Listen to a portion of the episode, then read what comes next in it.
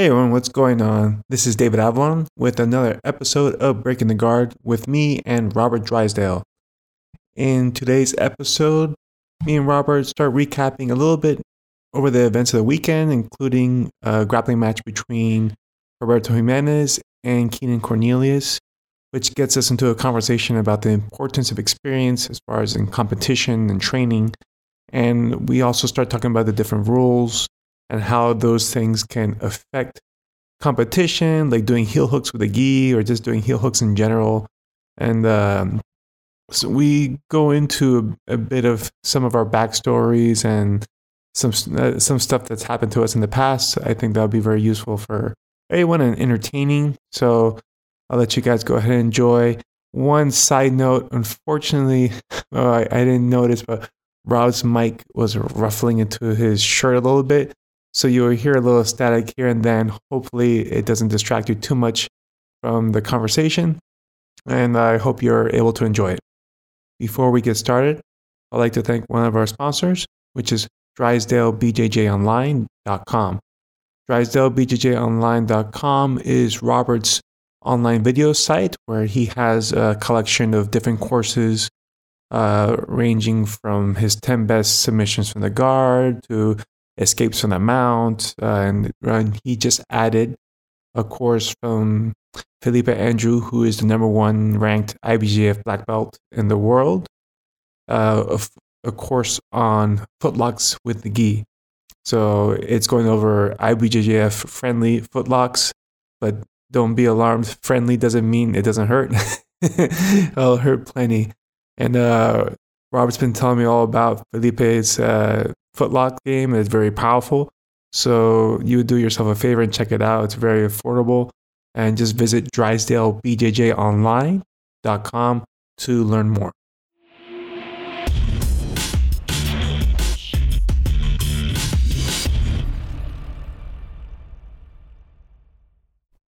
Hey guys, what's going on? David Avalon here with Robert Drysdale for another episode of Breaking the Guard.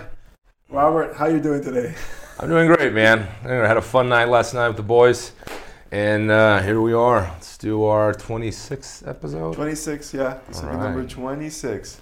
Um, I was just talking to you, or actually, you were just telling me. Um, we had the uh, what's it? Who's number one from uh, FloGrappling? Yes. And we had uh, Keenan Cornelius go up against Roberto Jimenez. Yes. And uh, I remember when I first got here, I think uh, was training at your gym. He was at brown belt at the time. Yeah. And he's super young. I think he's what, like 17? Or I mean, now he's at, at, 18. Yeah, yeah, at the time he would have been 17, 18. Yeah. And I remember rolling with him, and he was like going, he was giving he's me a, everything. Yeah, he's I'm like, animal. man, this kid's a freaking monster. no, I, I, first heard of him when he, uh, um, there was like, I think Royale, some tournament they did at Studio 5 for 40.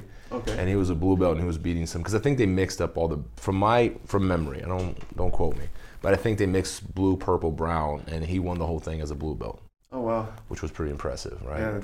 Yeah, um, so yeah, so we just had a big win, win against Keenan this um, this past weekend. It was a very close match. I, I saw bits and pieces of it on Instagram. I didn't see the whole thing. The the end, I, I saw uh, some people had some controversy with it. I don't know. I'm, I'm not the ref. I don't know the call.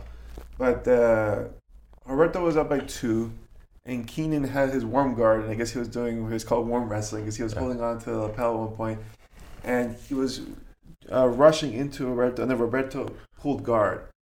So some people saying, "Oh, that should have been a takedown because Keenan initiated like a forward motion or whatnot," but other people saying, "Oh, it was a very smart guard pull because it happened before like a takedown could begin."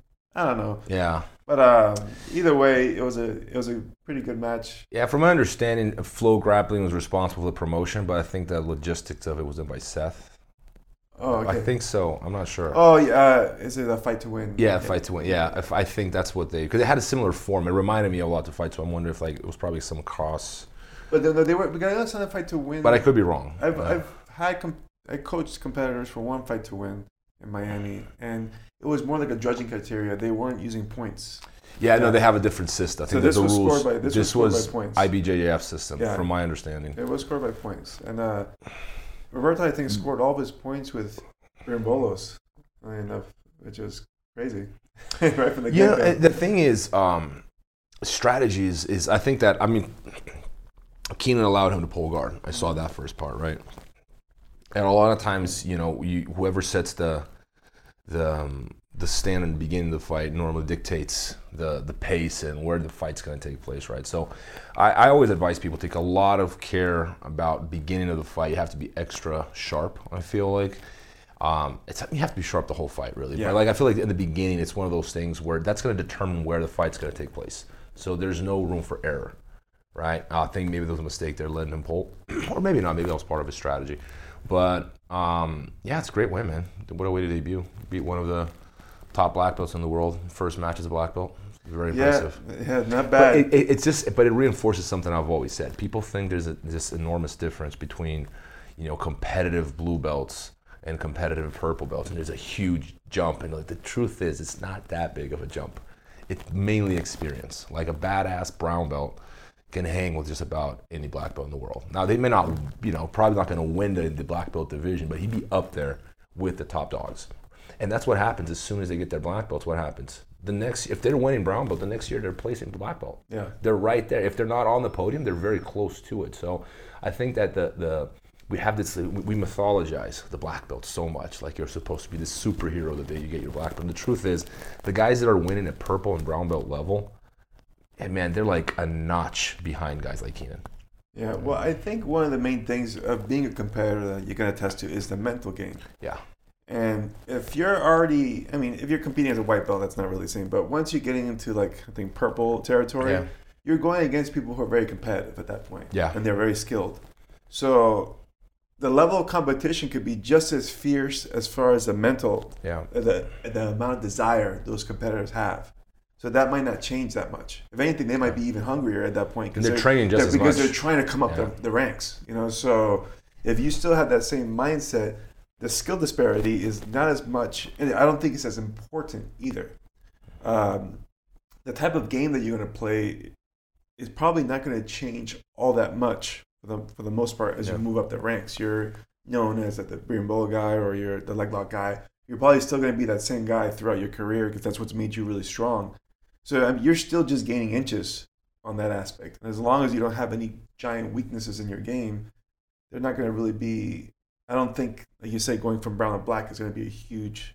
No, level I- I, think that the experience is the big thing. I think that's like the, because, you know, even if you come up through ranks white through brown and you're competing like every other weekend, it, it- you still far behind someone who's had a black belt for five six years in terms of experience. Yeah. But you're right, there might be hungrier.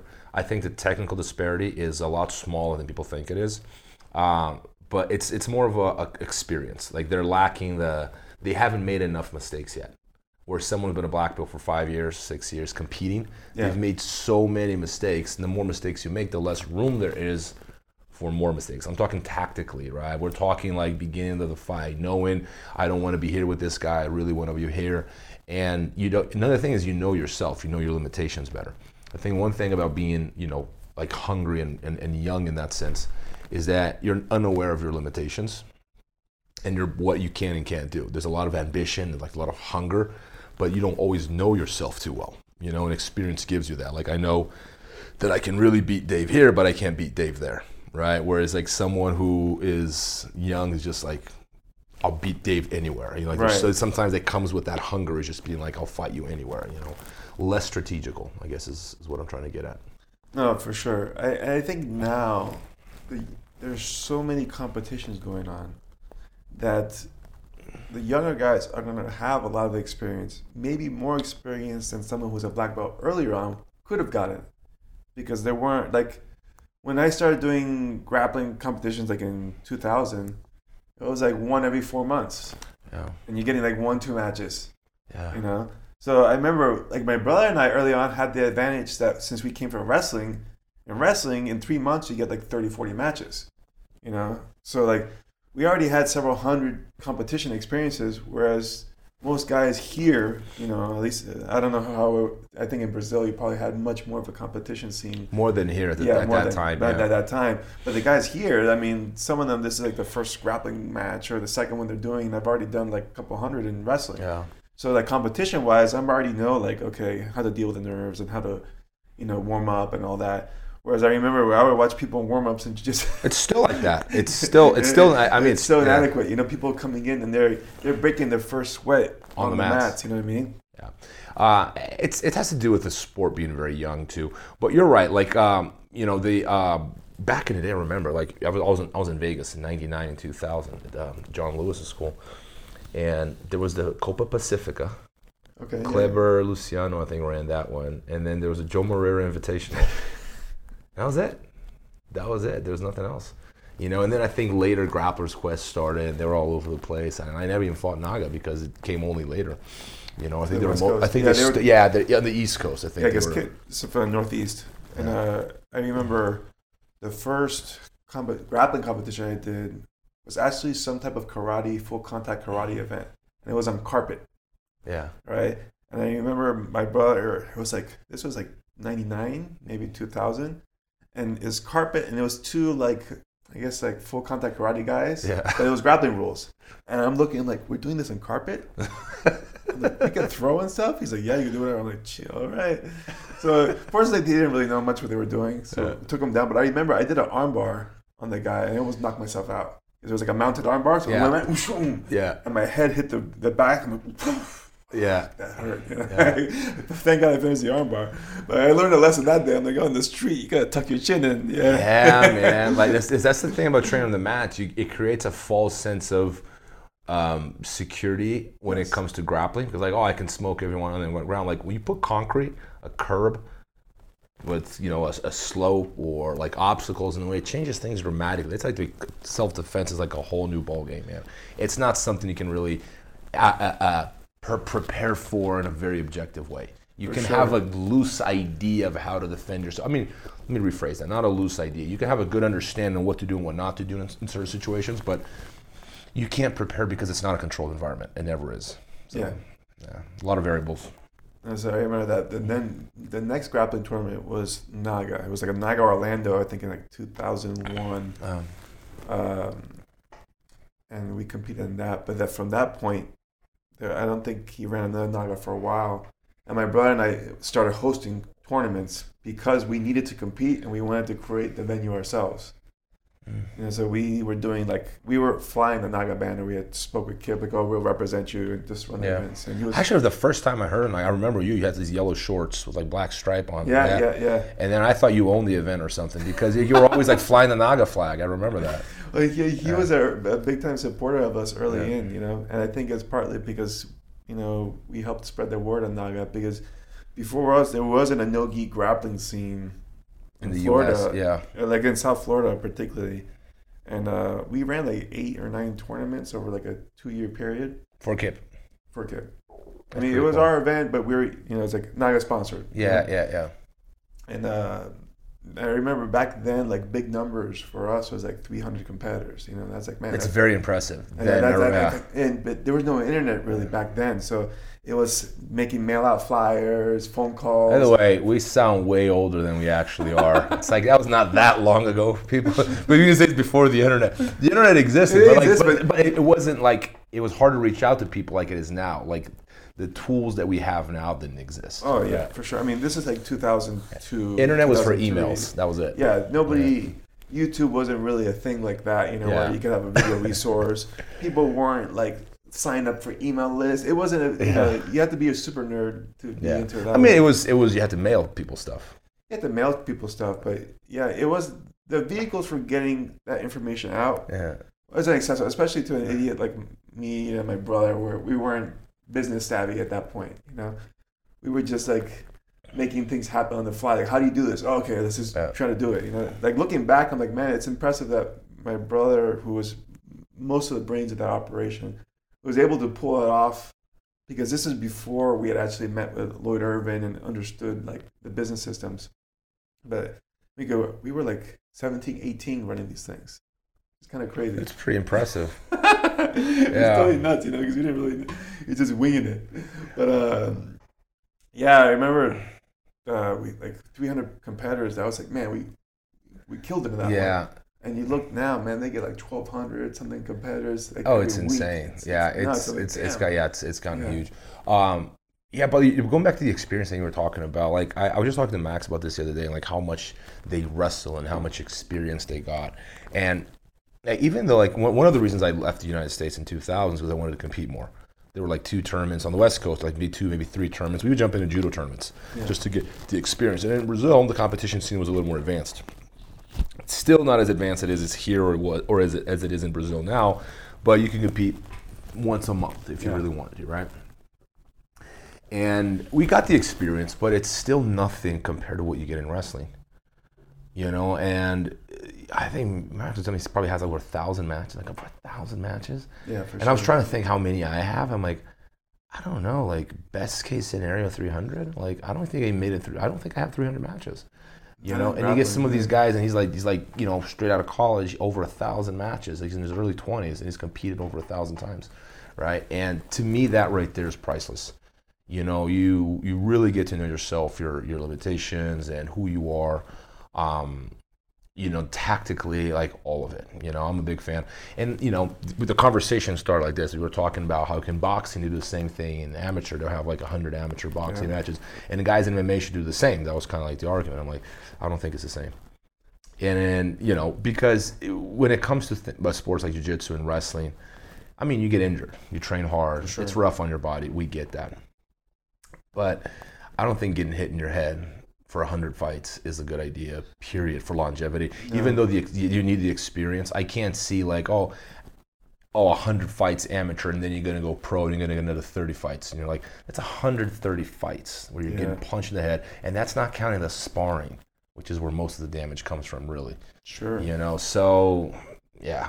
Some sports, people- it's just not, it's not, it's hard to get that experience. Yeah, like I'm not a big fan of amateur MMA in its current formation because it's just MMA with no pay. Right? And with less time, that's it. Yeah, like, other than that, it's the same. Yeah. yeah, so you're not making it any safer.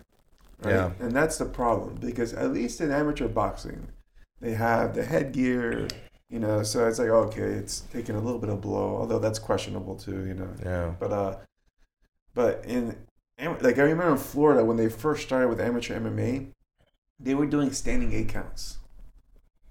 So That's Robert, even worse. it's even worse. All right, because But I they, yeah, but they don't know. The, the people don't know fighting. They'll do no, they don't. They're, they're coming from a boxing background. Oh, okay, give them eight counts. It's gonna be better for them.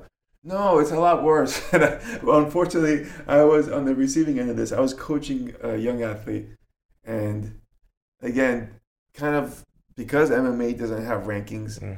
this guy that he was fighting was a stud, right? Like he could have fought pro, jacked out of his Yeah. mind, looked like he was a wrestler and whatnot. And I have a guy who's like a true amateur, yeah. you know, fighting. And I'm looking like this is not gonna go well. I have a feeling. Like, you just look at your opponent like, oh shit. Yeah, look at these two guys. This guy's partying on the weekends. This guy looks like he's never fucking drank alcohol in his life. He looks serious as hell. I'm like, oh god. Sure enough, the fight starts. He gets dropped immediately. I think it was an overhand right. It's like boom, yeah, eight count one. I'm like, oh, okay, it's not gonna go well. Dude, the second time, the guy takes him down, half guard, starts pounding him. There's no, oh no, ground and pound to the head. Oh. That's the other safety measure. Okay, he's getting pounded to the body. Eight count. I'm like, what? Like because the guy wasn't. wait, but they don't stop it though? they don't stop it. They, they, they, they separated them. Eight count started them back up on their feet. I was like, Jesus Christ, how do you lose? Yeah. they just keep going. I'm like, how's he gonna is get out of at this point. Like, how do I lose? So dumb. Because I'm looking at my brother, we're like, what the hell's going on? Yeah. And then he gets dropped one more time, and then the round ends.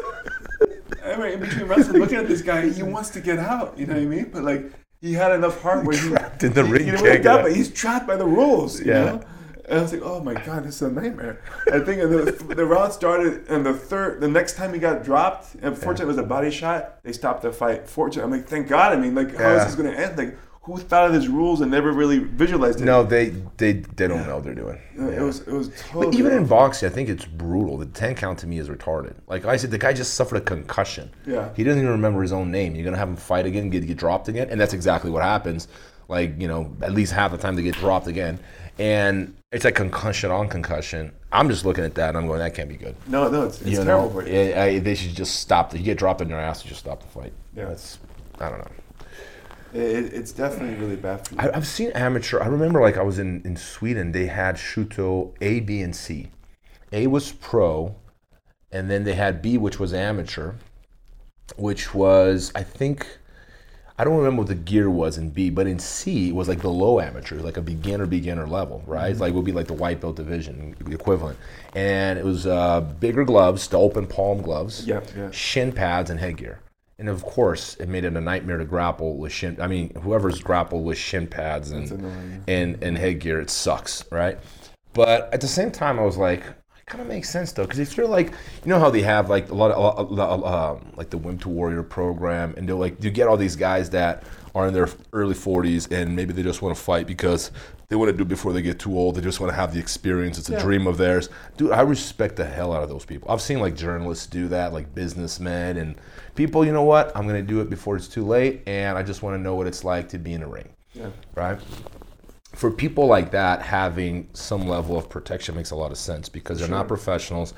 They're not, you know, they, they don't they don't feed themselves and their family through fighting. So Correct. it's different when you're like, for example, even like going back to jujitsu. Like if you allow heel hooks at the professional level, I understand the danger, but I think if you're a professional and that's how you pay your bills and that's your life, you take on that risk. Yeah. Right. Whereas if you're, I understand why IBJJF bans it as well. Yeah. I'm like on the fence with that because I understand where they're coming from. Like 90% of our practitioners, more like 95, are everyday people. Like Yeah. they don't, they can't afford to blow their knee.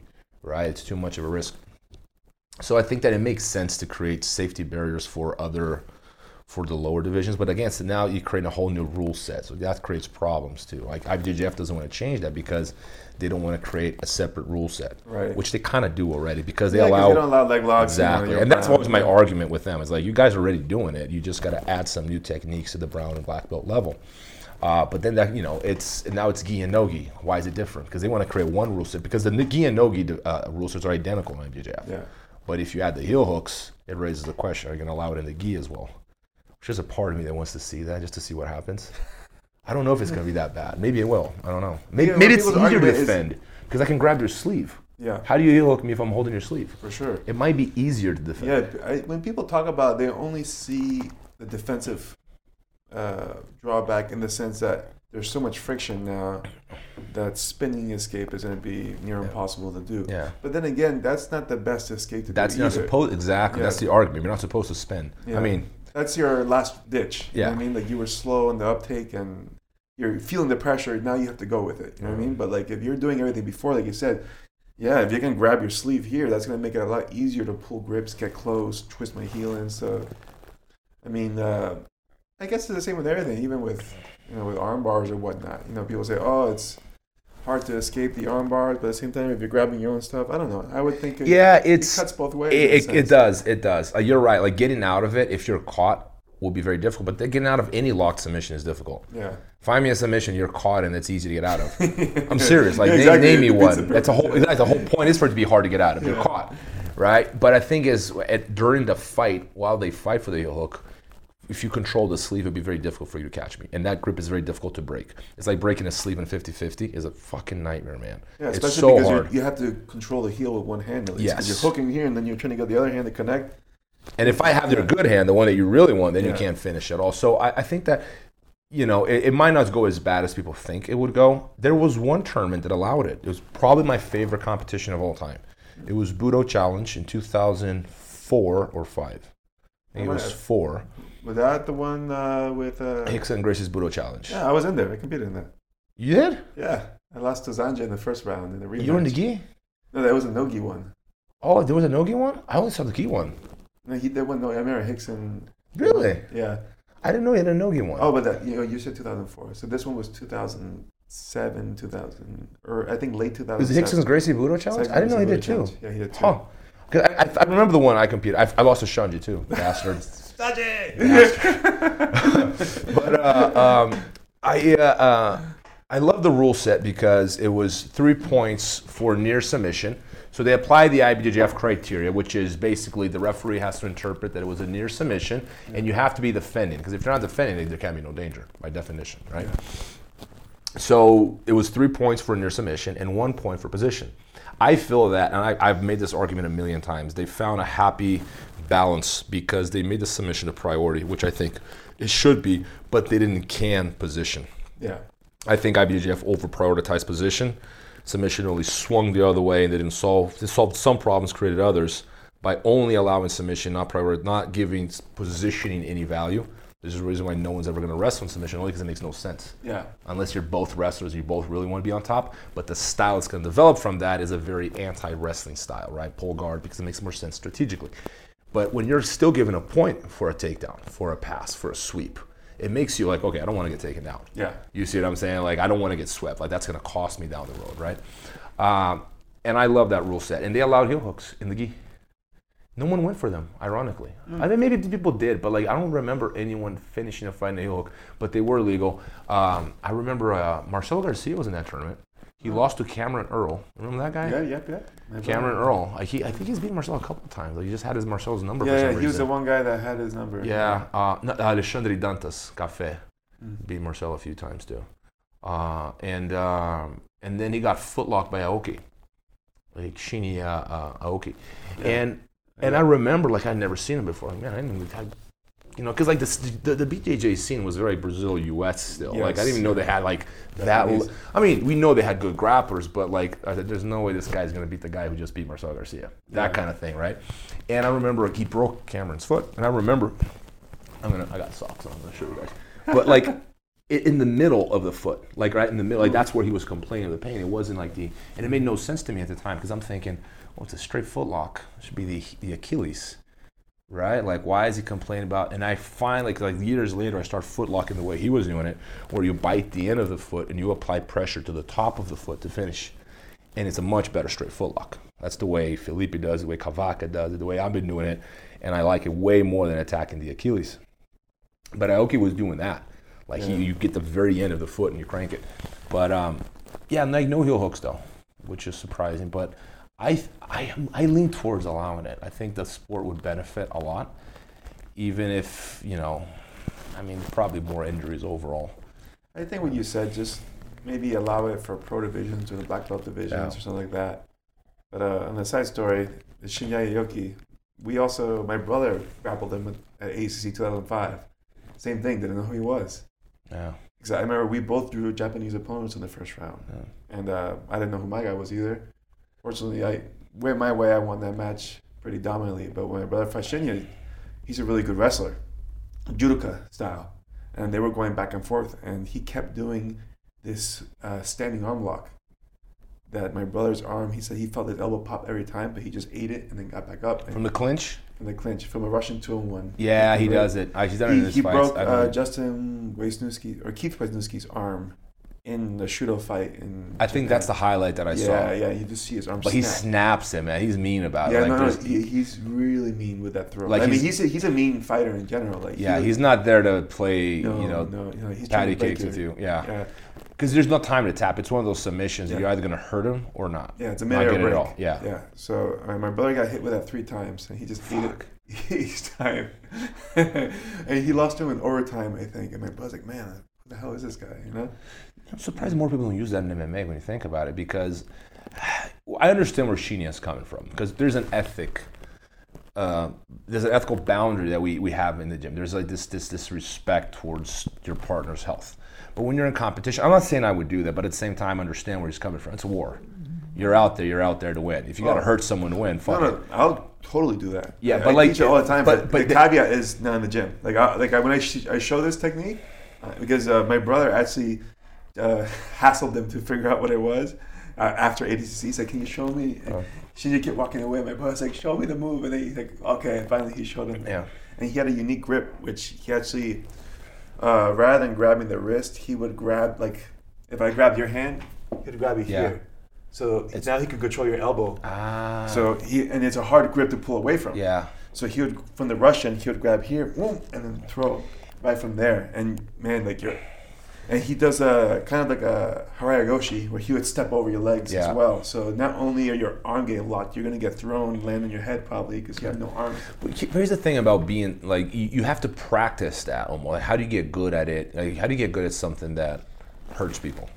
That's tricky. You see what I'm saying? Because and, and, and it's not like in theory, like yeah, because if I have to hurt someone to win, I'll do it. Okay, but I don't have the skills to do that Yeah. because I never developed it. Like this guy, I mean, there's no way. How do you get good at something unless you? He has to do it in the gym. He must be doing it to people in the gym I mean, you could to probably develop the confidence. You could probably do it in a safer way, just without the arm lock. Maybe just doing the Russian two in one with the harai. I mean, if you know how to do it, the haraigoshi, you know, just a hip throw. The only thing you're adding now is just controlling the arm. Yeah. You know, so I think that's a move you could learn how to do without doing it live. Although you would probably get more experience, but at the same time, how many people's arms can you break the gym? I know. I know. There's Uh, certain moves like leg scissors are the same way. You know, like yeah, I- we've been practicing that. Yeah. Like I've been showing people the the the, the, the, scissor takedown. I've had But- two brown belts break their legs way. I blew, I blew my knee once. Yeah. Someone did it to me, and they blew my knee. Uh, it's you can practice it, controlled environment. Have a chat with people right beforehand. Like, do you know this is you have to jump kind of high. Don't jump on the knee, sort of thing. Yeah. Don't you know? Don't try to resist. You know, fall down when they jump, sort of thing. Uh, but you you have to. pr- I mean, it's a very very efficient move. Like Aoki's and the scissor takedown. These are moves that I think that we all benefit from from learning something For sure. about them. Uh, now that I think about it, that Aoki one, like I should start teaching that in the MMA class. That makes so much sense. Like on the fence, For, for Russian two at once? Yeah. A, lot, a lot of people don't we really does it from the that. underhook too, though. Yeah. Like Yeah, you can do it from the underhook as well I- there's two ways. Like I, in my head, like I know, Yeah. like if I have a whizzer, I can like like if Yes. I really whip it, I can pop your elbow in that whizzer, right? But if I have the underhook, or the, oh, if I have the whizzer, I grab your wrist, Yep. and then I can just turn away if you have the, or the whizzer on me. That's the hand he controls, right? Yeah, I think the way he There's two ways it- of doing it. Yeah, there's a few ways of doing that. I think that one of them, like he has a video online where he shows it. It's off an underhook. He's doing the underhook, and the guy has a whizzer. Yeah. Grabs here, turns and goes. Boom. Yeah. Right. So he uses your whizzer against you, but you could also get it from a Russian two on one similar. Your grip is going to be slightly different because with the underhook, Yeah. your arm's going to be over his shoulder. Yeah. With the overhook, you're going to be behind his shoulder. Yeah. But you still get the same type of pressure of driving down. But yeah, it's a good move. And in general, Russians are a solid move because you have control of his near arm. You know, and people are like, oh, he can punch you with a free arm. Like, with what power? Yeah. You- he's punching with his shoulder back like this. He's just slapping you in the face. That's the thing Yeah. about a lot of people that are critical of grappling. They're always like, "Oh, the guy's gonna punch you. He's just gonna punch you," and it's like it's not that easy to punch someone in a fight. Like, Yeah. not. I mean, you can touch him, you're not gonna hurt him. Yeah. Because think about how much technique goes into boxing to, to, to create the power to knock someone out standing. For sure. And then you on the ground, you don't have all those mechanics. It's an arm punch. Nine out of ten, it's an arm punch. I think turtle position is the exception. That's why I always say that turtle position is the number one TKO position in the game, is because that's the only position you can actually put your body into it and get some power out of your punches. But look at the punches from half guard, punches from side control. It, it, You know, mount a little bit because mount you actually got some gravity on your side, right? But even in closed guard, I think that everyone's like, oh my god, the guy's gonna ground and pound like it's the scariest thing in the world. I'm like, you're looking at ground and pound from closed guard, and it's always like nine out of ten punches land to the body and don't do any damage at all. Every now and then, people don't really know how to punch on the ground. Like one of the things I love ground and pound. Yeah. And like personally, I like being in the guard to throw ground and pound, but you have to practice it. And I don't see a lot of people. People hit the bags all day. They hit pads all day. Yeah. You don't see people hitting ground dummies all day. yeah, And like when I was training for MMA, I'll, most of my stuff was ground and pound. Yeah. Because I had a very simple game plan. I'm gonna take you down. hold you down, Uh, beat you up. beat the crap out of you. Yeah. You know what I mean? And then if you turn on our way, then I'll go for submission. Yeah. But the, the the dynamics of ground and pound is very different because most of your power comes from your hips. So when you're standing up, that's easy. But like you said, when you're ground, your hips are limited in mobility, especially in the guard. You can't really twist. Right? You're kind of square. So the second way you could generate power is from your shoulders. Right? So that's why like Fedor was a really good ground and pounder. True. And, and if you see how Fedor punches, they're all shoulder punches. Yeah, but he put his body into even it. Yeah, the standing punches kind of look funky. They they, they, Yeah. they, they kind of turn over that way, and he punches that way. So like I model a lot of my ground pound that way. A lot of my ground pound is overhands and loopy punches, so I can get my shoulder behind it. yeah, And it's also about posture. You have to have a strong, Yes. tall posture to start Yes. firing with power. All the time I see people on MMA like they're head to head, and then doing this, like yeah, you're It's, not doing it's there's nothing there The guy in bottom arguably has a better chance of cutting you with elbows. with elbows than you do than this guy. In fact, like that's that's an argument for Ferguson beating Khabib. That's coming up soon. Yeah. because Khabib does pass with his head down a lot. Like his head is constantly down when he's grinding because he's a grinder, right? Yeah, yeah. And Ferguson's got a lot of elbow, so No, that fight. Uh, people are like making it like it's an easy Khabib fight. I think that's a very No. difficult fight for Khabib because stylistically, is good grappler. yeah, Ferguson is a good grappler, and uh, he's just also an animal. You know what I mean? Like the guy, like It's not a one. No, I from agree. The, from the he, I remember I had my girlfriend look it up. He had the same injury that I had, a complete ACL tear, and for me that was like a year to get back. He fought like three or four months later. So not only did he manage to recover in that, But in that span, he had a training camp at the same time. That's like, insane. That's totally nuts. Yeah. You know? So I like, think it's the toughest fight for Khabib in that division Yeah. is Ferguson. I can't sure. think of. I mean, everyone's like, "Oh, McGregor, McGregor." McGregor sells tickets, but stylistically, he's not the, the most difficult fight for a guy like Khabib yeah. because Khabib can out wrestle. It's that simple. And the thing is, uh, McGregor is not a gas tank either. Yes. He need, he needs to be able to win early Yeah. or control the pace, and True. he's not able to do that with a guy Anyone like, who presses him, Yeah. yeah, true. and a guy like. Uh, I mean, the same thing happened with Nate when he wasn't able to put him away in the first fight. He got into the deep waters and got jacked up, and in the second fight, even it was kind of back and forth a bit. You know, although he won at the end. So a guy like Khabib is just going to be able to pressure him, and Khabib has shown that he could hurt you too. Yeah. You know, like he dropped him with that overhand. You know, so uh, it's a much harder thing. I think a guy like Ferguson is stylistically a much more dangerous matchup for him. So I'm very interested in that match. I think that's like, and Ferguson should have been the champ. You know, they because he was the champ originally, and then What happened there? he had the knee injury. Oh, that's right. But I guess the UFC figured, oh, he's going to be gone for a year. He's got to relinquish the belt. But then he fought in the same event. Did the guy we were fighting the belt for? Yeah, like, Huh. like he got a raw It's deal. it's it's gotten too weird, man. Yeah. Like the the, UFC like, the whole bad motherfucker belt, like right? Was that yeah, the yeah, BMF? the like, BMF thing. Yeah, like Now, it's know, they're just they- they're, they're just like doing weird stuff. Like it's now just they're like selling the replica belts. You know that they have what? they're selling the belts that people oh to have the belt at home. Oh, you can sell it. Anyone can buy it. How much? Eight hundred fifty bucks.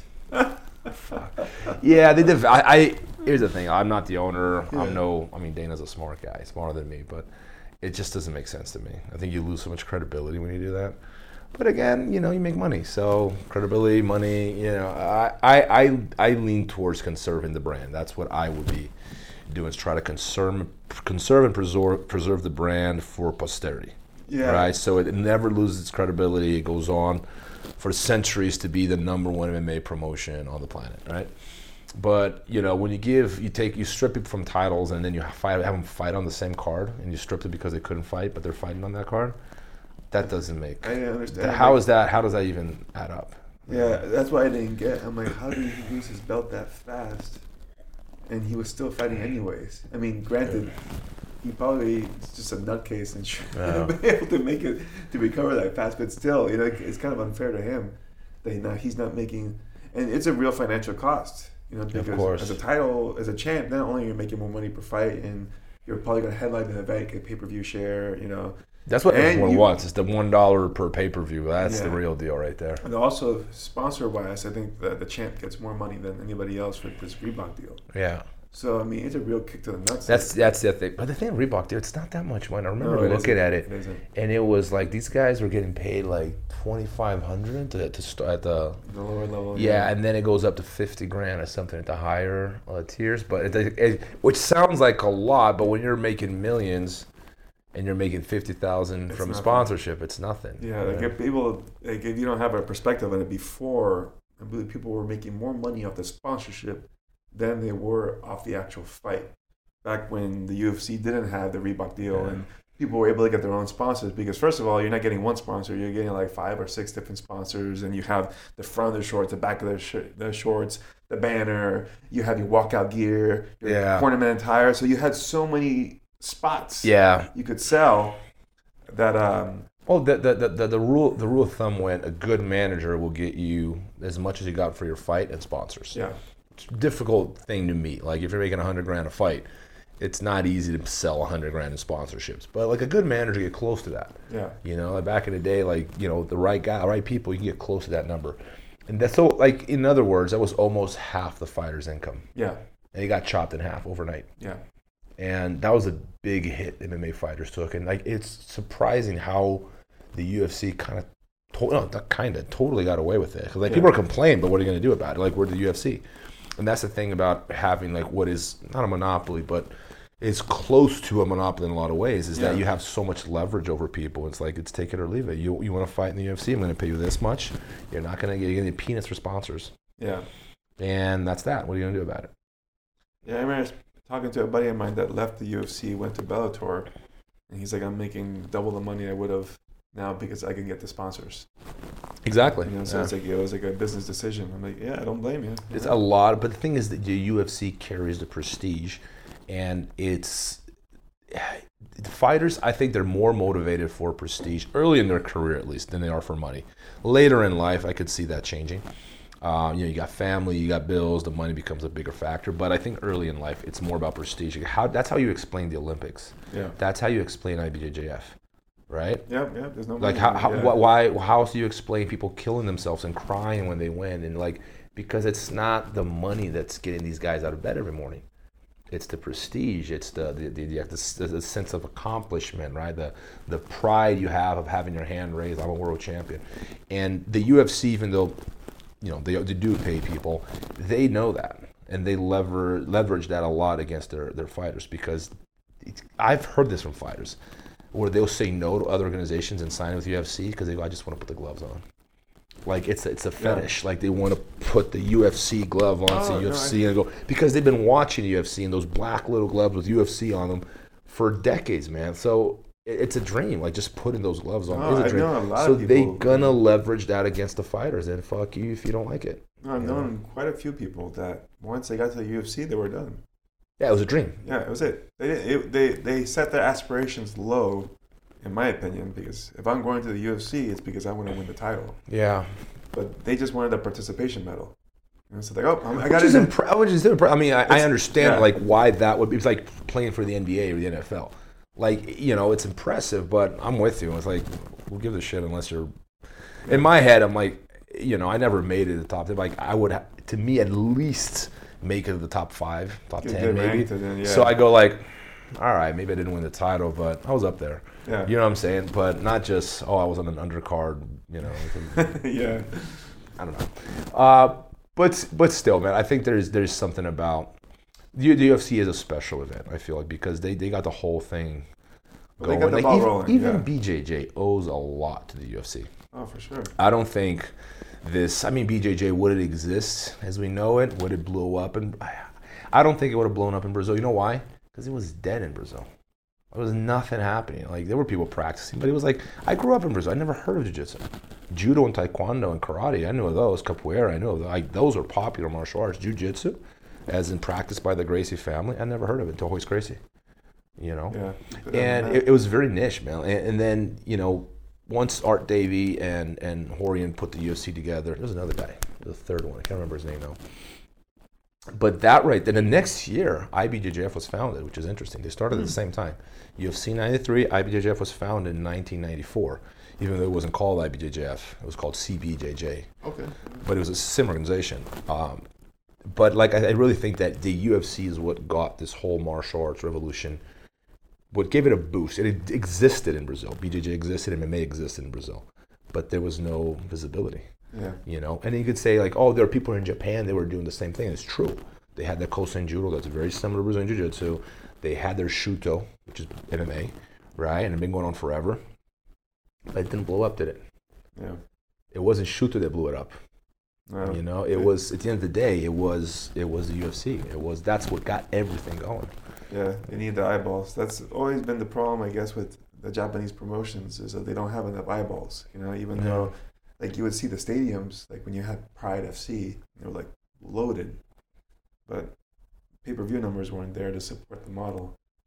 Yeah, they sold tickets. That's right. But um, I think they had a TV deal that was that was profitable. I'm not sure of the details. I know there was like some some sketchy stuff that went in the There were background. a lot of sketchy stuff. Yeah, but Like, they- I mean, they, they were? Yeah. huge. I mean, they they had to be prof. I imagine they were profitable to some extent. Like how you, how you they were selling out Saitama Arena. That's like what 120,000 people. Yeah. Like that alone, like you got to be at least cover expenses with that much. You would think. You would Yeah. think. I don't know what happened, but yeah, it's uh, I miss Pride I, though. I, I love the rules better. I, li- I, I like the rules better too. I like the rules. I like, but my favorite thing about Pride was the audience, the crowd. yeah, They, they were so crowd. respectful, man. And I, I maybe I'm I'm Japanese in some ways, but because like when I when I see MMA, I don't see a bar fight. I see a ceremony. I see two warriors, people that are very dedicated, and I understand how dedicated these guys are, and I understand how much it means to them. This is not a bar fight. Yeah. This is not hate. It's always MMA is violent. To me, violence involves hate.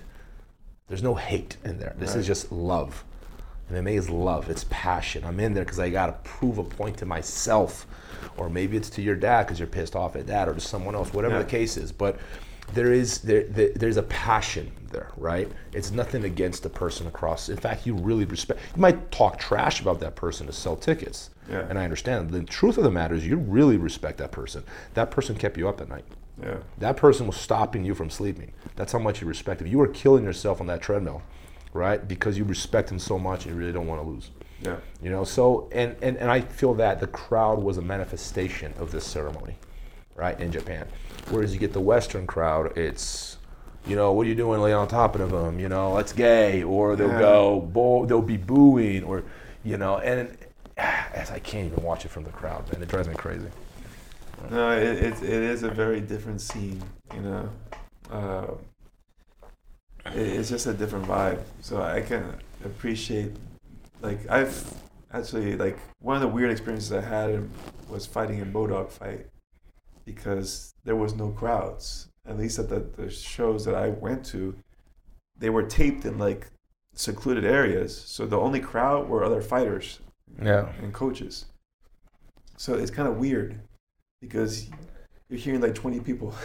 Yeah. you know, but there's cameras everywhere. You know, uh, the, the, the You're expecting the noise. yeah, so Yeah. it's kind of the, the weirdest one was when I fought in Costa Rica because we're fighting at 10 o'clock in the in the morning, which is odd for a fight. you know I Yeah. mean? So you wake up, say, "Oh, I gotta fight like a that is weird. Yeah. know? And uh, I remember actually Masvidal was cornering me in that one. My student, so he had lost my mouthpiece. I had to get like a boil and bite bag. You know those Yeah. cheapy one, Yeah. 99 cents one, and boil it in the coffee water. Yeah. So it was a horrible. The whole horrible thing was yeah. I remember and it was like that bottom of the bag I had pubic hair and it was disgusting. I'm like, Yeah. Christ. So we had to put that in. And I remember the walkout was on the beach. So they had the the ring on the beach with a big canvas on top. So you're walking to the beach and I'm walking like, man, this doesn't make any sense. This is yeah. This is so weird. And then you have the you see the ocean right there and the waves crashing. So it's like the the sound was totally off. I remember I, it didn't feel like I was walking into a fight, you know. But uh, people don't get that that that, uh, that environment like really messes people up. Like I think that's why like people who do like Ultimate Fighter or when they're doing those tape closings and like how come they they don't fight as good as when they finally because it's a very different feel. You know, like Yeah. I imagine the Ultimate Fighter experience must be very weird because you're living in the place uh, where you're close by to where you're gonna You're be hanging fighting, out with the people you're fighting. hanging out with It's people all the time, I- and you're, being, you're being watched by like 20 people also. I Yeah. could never. I, I was. A, I've been a coach on the Ultimate Fighter three times. Yeah. The first time I was very close to being on the. Um, actually, I I actually I tried to be on the show as a fighter. The, the one that uh, the Frank Mir was uh, going against the Nogueira. Vinny Oh, okay. was on there. and then you know what happened was like they had just changed the rules. You had to be at least three professional fights to be on there. Mm. Before the, the, the previous season, they allowed people anybody, oh and oh. yeah. So like, oh, I'm in, and they had just changed the rules, so I couldn't get on there. But like after I was in there as an assist, as an assistant coach, I'm like, thank God I didn't do this. I could have never. No way, man. I, I it's just like they're in your face every day. Cameras in your face every day. The drama, the BS, and you got to fight your friends. You're supposed to like this person, hang out with them, and you got to fight them the next day. You Yeah. can drink, you can't drink. I remember one time they they were getting an earful for for drinking, right? So they have the cameras showing the, them pulling all the alcohol out of the house. This is a chance of a lifetime. Blah blah blah. You guys shouldn't be partying. So they have the cameras are showing them pulling all the alcohol out of the house. And as soon as the cameras were gone, like they're bringing it back in. and I saw, I'm like, you got to be kidding me, right? They're not serious. Like and it's like that's when I saw it's like everything is a show. Yeah. Like none of it is actually real. Like every single, and then the people they fall into it too. Like because once you realize that it is a show, these guys are into actors, so it's reality TV, but it's not really real, because they they know that they're being filmed, so they change. So they start acting the way they normally wouldn't act. And you see these people that are yelling at each other, and I'm like, you guys don't dislike each other. Why are you yelling at each other? Like, why are you talking to each other like that? Nothing ever happened. And you're like, oh, the cameras are on. You got to entertain the crowd. So they turn into actors, but without a script. Yeah. That's what happens. It's they're actors with no script. Yeah, I mean, I was part of a reality show. Uh, there was like this Spanish uh, judge show, and it was such a retarded premise. It was like the the son wanted to be a cage fighter, and the mom didn't want him to be a cage fighter. So they brought them over to our gym to train him and show the mom that he could do well and whatnot.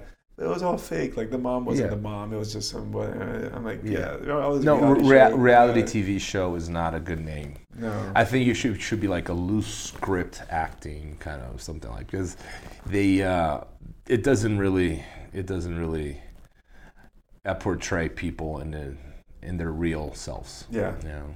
Yeah, the only way you would do it would be like that movie with Jim Carrey when they don't know they're being filmed. What's it called? That I know you're talking about. I can't remember it. I know you're talking about. It's a good movie. Yeah. He's in the big dot, the biodome. Big globe. Yeah, yeah, dome. Yeah. Because then you see people behaving like they actually would if they don't know they're being filmed. Yeah. But that's illegal. True.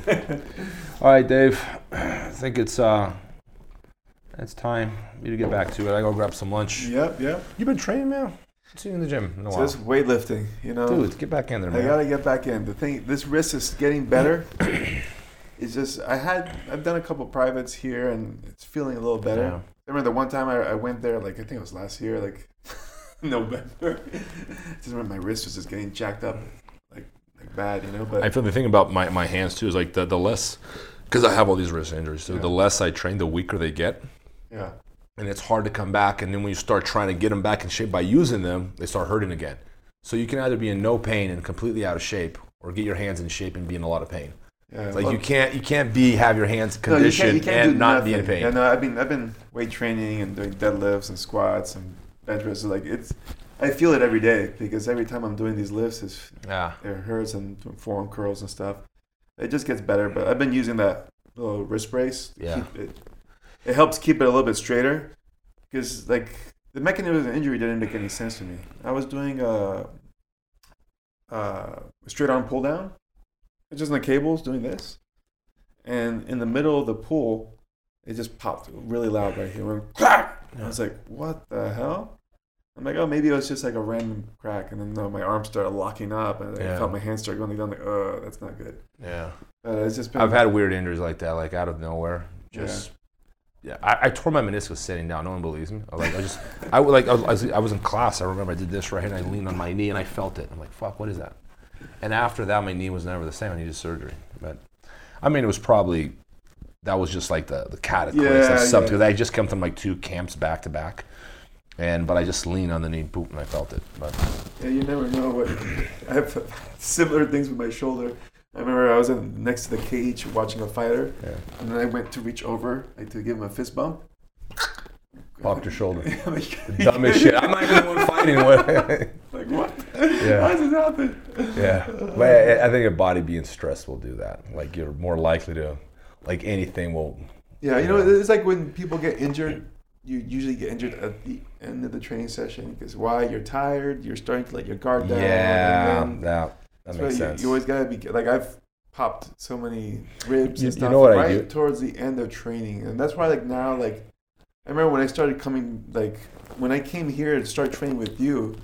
Remember, I tell you, I just need to sit out. You know, like and I remember like back in the day, I would never sit out of a round because that's being a bitch. You know what I mean? But like here, I'm like I know I gotta respect the limits now. You know, because I know like when I start feeling a little bit off in my head, I'm like okay, let me stop now because if I don't respect this feeling, I, I know that there's a there's a chance I could get hurt. Maybe I Yeah. won't, but I know that there's a good probability that I will. So I'm like, okay, I'm just gonna. You know what? Uh, I got. to I try doing that with my guys because I know that you're right. People get injured. The, the, the very last round is always the one that people get injured. So I never tell them it's the last round. And what I would do is if I want to give him another push, is I, I, I control it. So it's like hard drilling, like takedowns back to back, like something you can push them physically. Yeah. But it's controlled. It's not live. Yeah. Because yeah, it's such a common theme, man. The last final round, hey guys, final round, hard push, and I think people they're because their guard is down because they're tired and they're you know the less the body being not as sharp Yeah. probably doesn't take care of itself as well. But they tend to push even harder because it's the final round, right? So trying to be careful. But uh, let's do this again soon, Dave, and uh, I'll catch you again when. Let's do this again next next Wednesday. Yeah, yeah. All right, good shit. All right, thank you guys. Thank you for watching, and I'll see you guys next time. Thank you for listening in. I hope you guys enjoyed the convo. And um, like I said, excuse the little static ruffling. I'll make sure next time that Rob's mic doesn't curl into his shirt too much, and we won't let that happen again. Uh, other than that, like as always, please feel free to leave your comments, suggestions, anything like that, so that uh, we can learn and improve uh, from each show. Thanks again, and have a wonderful day. A final word from one of our sponsors, bjjretreat.com. So, if you've been wanting to escape and have a vacation, but also have an excuse to train jiu-jitsu, look no further than bjjretreat.com. On that site, I'm going to be hosting. Uh, well, they're gonna. I'm going to be hosted by Absolute MMA, which is actually the camp that uh, Lachlan Giles and Craig Jones come from and they have a camp in Phuket, Thailand. And uh, I'm going to be there from April 5th to the 14th. So it's like a nine day camp going over all sorts of stuff. Of course, Kimura Trap System is going to be on display, but I'm also going to cover some of my other courses, like the back trap system and, um, and the switch series. So you'll definitely want to check it out. We still have some spots available. So visit bjjretreat.com. All the packages include the lodging, uh, meals, and uh, of course, all the training and excursions as well. Of course, you have to take care of your flight. But uh, go ahead, visit bjjretreat.com to learn more about it.